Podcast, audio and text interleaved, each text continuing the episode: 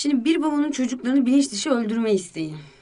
Atreus'un hikayesini anlatmamız evet, gerekiyor. Bunun bir laneti var galiba Cemre. Evet.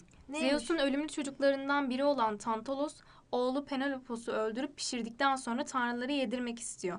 Tantalos'un niyetini anlayan tanrılar kendilerine sunulan yemeği reddediyorlar. Ancak ziyafette bulunan toprak ve bereket tanrıçası Demeter, dalgınlığı nedeniyle Tantalos'un oyununa yenik düşerek yemek olarak önüne getirilen Pelopos'un omzunu yiyor. Daha sonra tanrılar Pelopos'u diriltiyor ve Demeter tarafından yenen omzu fil dişinden yeniden yapılıyor. Pelops ile başlayan bu aile içi cinayetler tüm soy boyunca devam ediyor ve mitolojiye Atreus oğulları laneti olarak geçiyor. Peki psikoloji literatüründeki bu kompleksi nasıl diye adlandırıyorlar? Karşılığı ne bunun? Bir babanın çocuklarını bilinç dışı olarak öldürme, öldürme isteği. Çok koordine söylemedik mi? Buradan peki yani anne, baba ve çocuk ilişkisi üzerinden bir yorum yapabilir miyiz? Herkes anneyle daha bence duygusal bir bağ kuruyor. Evet. Babayla olan bağ birazcık daha hep böyle bir eksik kalıyor bir taraftan. Şimdi o zaman bu babanın çocuklarını içten içe zehirleme dürtüsü isteği bak o yüzyıllardan itibaren var. Demek ki bu da bir tesadüf değil. Yani olabilir. Bir babanın değil mi mesela bu bana böyle geliyor. Yani baba öne atıyor çocukları. O zaman bilinç dışı öldürme isteğinin mitolojideki karşılığı şu dünyadaki işte bu babayla olan hani problemlerin de bak temelini oluşturan bir şey. Enteresan bir şey aslında. Vesvese dedikleri şey var ya mesela annelerde de var aslında bu. İşte acaba ben çocuğumu öldürür müyüm? Biz buna evet. vesvese diyoruz bizim toplumumuzda. Bu vesveseler büyüdüğünde çeşitli psikolojik rahatsızlıklara neden oluyor. Ama şey var onun bir rahatsızlık. Annenin çocuğun ona hep muhtaç kalması için çocuğu hasta etme. Çocuğun hep hasta gibi mesela gidip sürekli çocuğa ilaç veriyor. Hmm. Çocuk hep hasta olsun, ona hep o baksın, hmm. ona hep muhtaç kalsın. Enteresan. Öyle bir durum.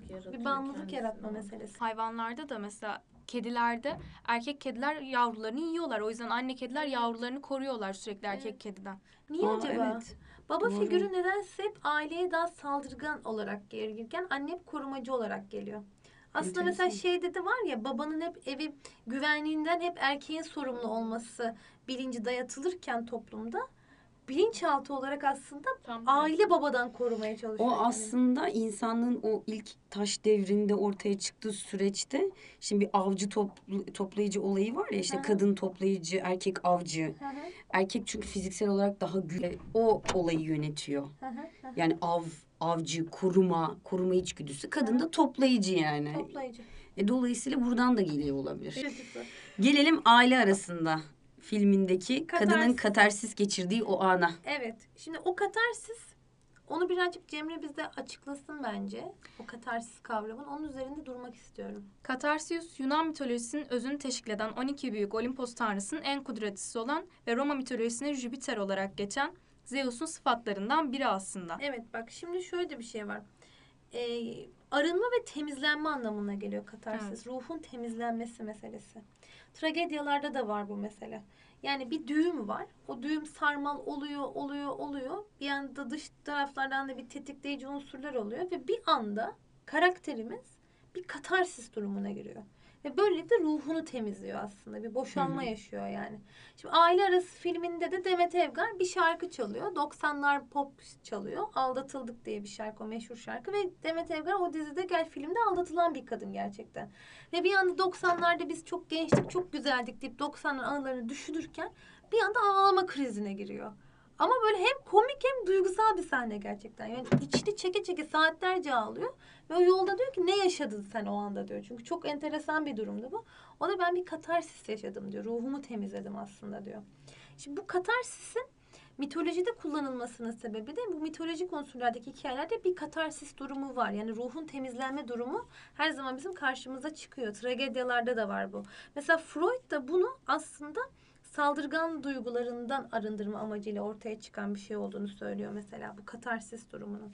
Yani rahatlama, işte o gerilimin sona ermesi, işte tragedyada işte sarma başladı, düğüm oluyor, işte oradan bir şey, oradan bir şey, konular böyle Hepsi bir, üst, üst, üst, üst, üst, üst, bağlanıyor. Bir püf. anda tek bir şey ve ruh boşalıyor ve arınıyor o anda katarsisle beraber. Evet, gelelim Elektra'ya. Şu meşhur Elektra. Elektra bizi de çok etkileyen, ilgilendiren böyle bir şey. Böyle bir film vardı, Atlı Karınca diye. Hatırlıyor musunuz? Mert Fırat oynuyordu o filmde. Atlı Karınca. Atlı Karınca. Atlı Karınca. O filmde Ee, babasına aşık olan bir kız çocuğu. Onun hikayesi anlatıyordu. Öyle bana. Mi? Çok güzel. Enteresan. Atlı Karınca. Bak Atlı ona karınca. Bakalım gerçekten. Hatırlamıyorsam. Evet. Evet. Yunan mitolojisinde Agamemnon ile Klemetius'un kızı olan Elektra bazı insanüstü yasaları korumayı ilke ve amaç edinen bir kişilik. Hı-hı. Öyle ki Aiskyhlos'un Agamemnon üçlüsü, Euripides'in Elektra ve Orestes tragedyalarına konu oluyor. Evet. Agamemnon Truva Savaşı'na çıktığı zaman Elesi rüzgarın esmesini sağlamak için Klytaimnestra, Atreus oğullarının baş düşmanı Aigisthos'la kocasını aldatmış ve yıllar sonra savaştan dönen Agamemnon iki aşık tarafından bıçaklanmıştır. Bunun üzerine Elektra delikanlılık çağına gelen kardeşi Orestes'i babasının öcünü almak üzere yetiştirmiş ve onun Akitos ile Klimatros'u öldürmesine yardım etmiştir. Kan davasını ve intikamın en belirgin simgelerinden biri olarak kabul edilen Elektra, psikoanalizin önemli ismi Freud tarafından psikoloji literatürüne dahil ediliyor. Evet. Elektra kompleksi. Fallik dönemde kız çocuğunun babasına bağlanmasını, annesine düşmanlık beslemesi, ondan korkması ve kendisini ister istemez annesiyle özdeşleştirmesini ifade ediyor. Yani aslında o dönem çocuk kendi bedenini de tanımaya başlarken onda eksik olan babada ve onu bir güç olarak görüyor, değil mi? O, ve kendini eksik hissediyor o konuda. Annesinden nefret ediyor. Yani babaya daha çok yakınlaşıyor. Annesine düşmanlık besliyor. Ama bu çok vardır ya, kız çocuğu babaya düşkündür çok. Olayı. İşte bak işte bu bak bu çok güzel bir cümle. Bu işte mitolojinin olayı bu. Bu hep var işte. Var. E işte bak, kolektif bir şey. Mesela ben de küçükken kimle evleneceksin dedim. Babamla evleneceğim derdim mesela o küçükken. Çünkü hayransın. Ve o zaman mesela bu o şey karşılanmıyordu. Şey söyler, kız çocuklarına çok daha düşkünlerdir. Hep evet, ayrı bir yeri vardır. Hep öyle bir yeri var. Ve şu da var. Mesela o anda etrafımdaki kimse de bana bunun yanlış bir şey olduğunu söylemiyor. Çünkü çok daha çocuksun. Ya da toplum bunun o niyetle söylenen bir cümle olduğunu söylemiyor. O anda normal karşılanıyor bu durum. Herkes öyledir gibi söylüyor. İşte Elektra da bunlardan bir tanesi gibi söylüyor. Bir de şu da var bak, ben burada şuna da çok hoşuma gitti. Bu kan davası ve intikam. Bizim ülkemizde en çok olan evet, olaylar ve insanların çok sevdiği bir şey bu kan davası, intikam. Böyle dizilerin, acıya filmlerin olan düşkünlüğümüzden kaynaklanıyor evet, aslında. Evet ve insan şey, kaos sevgisi bence bu evet, birazcık da. Şimdi ben bir şeye çok dikkat ettim burada. İşte Elektra ismi Yunanca'da parlak demekmiş. Ee, kehribar, amber, elektron ve elektrik kelimelerinin kökeninden geliyormuş. Şimdi Sultan İbrahim e, Osmanlı padişahlarından haremde e, amber kokusu alıyor. Cinsel gücü arttırabileceğini düşünüyor. Samur kürkü ve amber kokusunu alıyor. Bu mesela çok enteresan. Şu an o aklıma geldi. Güçle amberi görünce. Güçle bağdaşlaştırmış. Amber kokusu. Yani amberin aslında kelime anlamıyla belki de çıkış noktasından Aha. kaynaklanıyor bu. Evet, hermafrodit. Çift cinsiyeti anlamına gelir. Bir insanın bedeninde hem erkek hem de dişi üreme organının bulunmasıyla Aha. ortaya çıkan bir durum. Salmakis efsanesinde adı geçen Hermafroditos, Hermes'li Afrodit'in oğludur. Bir gün dolaşırken Bodrum'da bugün bardakçı olarak bilinen yerde bir peri olan Salmakis ile karşılaşır ve Hermafroditos'un güzelliğinden etkilenen, ona hayran kalan Salmakis, tanrılara ikisinin birbirlerine kavuşturmalarını ve hep onları bir arada tutmaları için yalvarıp yakarmıştır. O kadar çok istemiştir ki bunu bu dileğini yerine getiren tanrılar onları bir tek kişi yapmıştır. Tıptaki karşılığı da şu anda o kelime. Tıbbın referans aldığı bir konu mesela evet, mitoloji. Enteresan. Hipnoz. E, tüm vücut organlarının işlevlerini belli bir süre yavaşlatması ve kendilerini toparladıkları bir dönemi tanımlayan uyku da mitolojik bir kökene sahipmiş. Yani bizim hipnoz, hipnoz oldum dediğimiz şey aslında. E tabii bunun da bir, bir mitolojik karşılığı var yani no, bakıldığında. Çünkü o da dilediği kişiyi dilediği an uyutabilme gücüne sahipmiş. O güce sahip olduğu için de kanatlı bir şekilde tasvir ediliyormuş bu. Aklıma şeyi getirdim. Bizim çocukluğumuzda vardı Pokemon. Hmm. Cigilipaf vardı orada. Evet. Uyuturdu. O da Aa, uçarak evet, gelirdi. Bak demek ki o şarkıyı söylerdi, uyuturdu insanları. Hipnoz. Anlık bir şekilde uyuturdu. Cigilipaf geldi niyeyse aklıma. Ayrıca uykunun kişiselleştirilmiş bir hali olan hipnozla çok etkili bir psikoterapi yöntemi. Yani psikoterapinin içinde de var olan bir şey.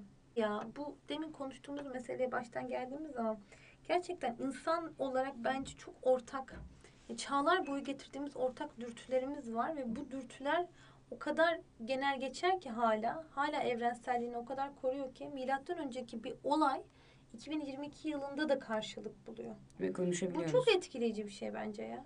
Cemre, uçmak ister miydin? Yani böyle bir özelliğin olsun ister miydin yani? Ikarus'tan bahsetmem gerekiyor şu an. Ikarus, Kral Minos'un emriyle babasıyla birlikte Labirintos'a kapatılmış ve oradan kaçıp kurtulmak amacıyla Daedalos'un uzun çalışmaları sonucunda kendisi ve oğlu için bir kanat yapmıştır. Bunları bal mumuyla omuzlarının üzerine tutturmuştur. Babası tarafından kendisine verilen ne çok alçaktan uçması ne de çok yükseklerden güneş ışınlarına yakınlaşmaması gereken bu kanatlarla İkaros, başarısında duyduğu gurur, özgürlük sarhoşluğu ve doğayı yenme arzusuyla yükseldikçe yükselmiş ve güneş ışınlarına yakalanmıştır. Kanatları erimeye başlamış ve İkaros denize düşüp boğulmuştur. Bu nedenle Ege Denizi'nde Sisam Adası çevresindeki deniz İkaros Denizi olarak adlandırılmaktadır. Yani bu ergenlerin evet. ailelerinden bağımsız yaşama, kopma isteği, isteği. girişimi. Evet. Bunlar İkaros. İkaros. Enteresan. Aslında bizim çocuklarla yaşadığımız şey işte İkaros'muş meğersem o da.